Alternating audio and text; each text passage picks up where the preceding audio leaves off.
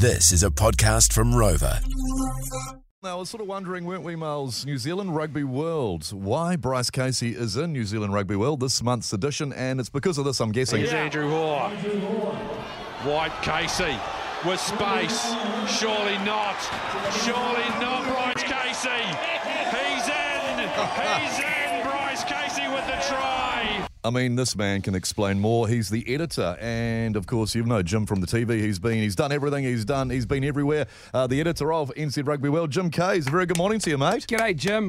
Good Morning, Rog. How are you? Hello, Miles. Hello, Bryce. Yeah, I can't explain. I mean, it's a little bit of a Roger, it's a bit of a sad story, really. You know, I got this email sort of explaining that, uh, hey, my name's Bryce and my wife Sharon's a lot more famous than I am. Oh, come on, Jim. I went to these Come on, Jim. Roger and, and, and Miles, and, and they're a lot more famous than I am. Yeah. So I just, and did you, did you know that I kicked a conversion? Um, and, and, you know, could I write a piece about how I played with Andrew Hoare and Yeah. kicked a conversion? And, and like, kicked a conversion appeared about 67 times in a, in a very short email. And I just sort of thought, well, you know, Day. it was SPCA day, and I, and I thought I'd take pity on the young fella, and, and he and he wrote a very lovely piece about his his love of rugby. No, that's not true. I, I approached him and said, hey mate, I know you're a Matt Ken Hurricanes fan. Can you give me a bit of a? We have this thing in New Zealand Rugby World called For the Love of the Game. Yep. And it's where someone writes about why they love the game of rugby. And Bryce did a beautiful piece, uh, talked about that game that he played in, which was a, a fantastic charity event. Uh, also tells a hilarious story in there about his uh, love affair with Olo Brown and how when his parents moved the family down to uh, Wellington, the All Blacks arrived at Wellington Cole uh, to, to, to train for that famous game where they smashed the Aussies in the wet Yep. in Yeah. 1996. Yeah. Yeah. And uh, this Yeah. little boy was squeaking, Olo, Olo, it's me, Bryce. And finally, Olo Yeah. turned and said, G'day, Bryce.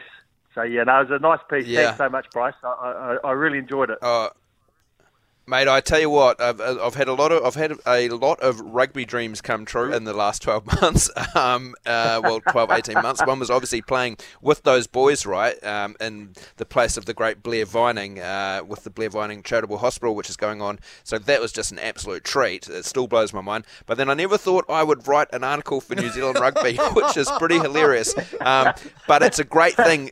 But it was as easy to write about though when you say when you said could you write about the love of it? And I think that's something that so many Kiwis can, you know, easily recount their reasons, whether it was specific memories of moments as kids or moments with idols or, uh, you know, having beers in the changing room, all of those things that uh, make it come together. So it was a fun article to write. But yeah, you can, you can buy the magazine, you can read about it. But that moment with Olo Brown was a turning point Yeah. as a 16 year old Aucklander um, at Wellington College. It was a big do or die moment. So you can uh, yeah read about what happened. Hey, one question I want to ask you, Jim Kayes, who we have on the phone, editor of New Zealand Rugby um, World. So. The, the, the well the front page right uh, the front cover is who is the answer to the number 12 jersey in the All Black jersey in Yes. All Black team right Yes. and it's an article which is I'm not giving too much away because it says it on it uh, is about you know uh, Julian Savea and whether you know is could he be the answer I've got a question, right? Overnight, we just heard that a great man, he's a good friend of the show, Anton Lienert-Brown, he is now um, injured. He's going to be out most likely for pretty much the season. And I see Jordie Barrett has been playing 12 for the Canes, and he's been playing real well. And when you've got Will Jordan, who can play fullback for the All Blacks, is Jordie Barrett your 12 next to his brother Beauden? Mate, I love the, I love the sound of that, eh? You know, Beauden Barrett, Jordie Barrett, uh, Rieko Ioane, and uh, Will Jordan, that fullback, that's not a bad backline. Uh, not a bad backline at all. It was really interesting talking to Julian because I, I wanted to do a piece on him because he looked in better shape than he had for a long time. And he came he came out and said, I want to play 12. I want to be a second five. I want to play for the All Blacks. And it sort of got me thinking about who the contenders might be. We've also got Jack Goodhue, who's come back for uh, club rugby down in, in Christchurch. Uh, and, of course, Roger Tuivasa-Sheck um, is, you know, hopefully back either this week or next week for the for the Blues. So there, there's some still some decent competition in there, but Anton Lienert-Brown was always going to be in that mix. So it'll be interesting to see what they do there. But I like the sound of that. Jordie Barrett at second five, Rieko Ioane at centre, uh, Will Jordan at fullback.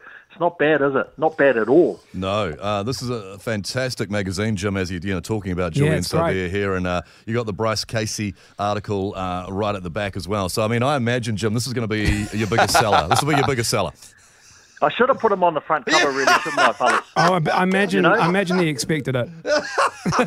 Sort of semi-nude, you know, a semi-nude pose, you know, um, you know, something like that, you know. I, I reckon- I, I think Well, I reckon next. I reckon next issue you have Andrew Hoare writing about his experience of playing with Bryce Casey. Jim Kayes, you're an absolute legend, the Aw. editor of NZ Rugby World.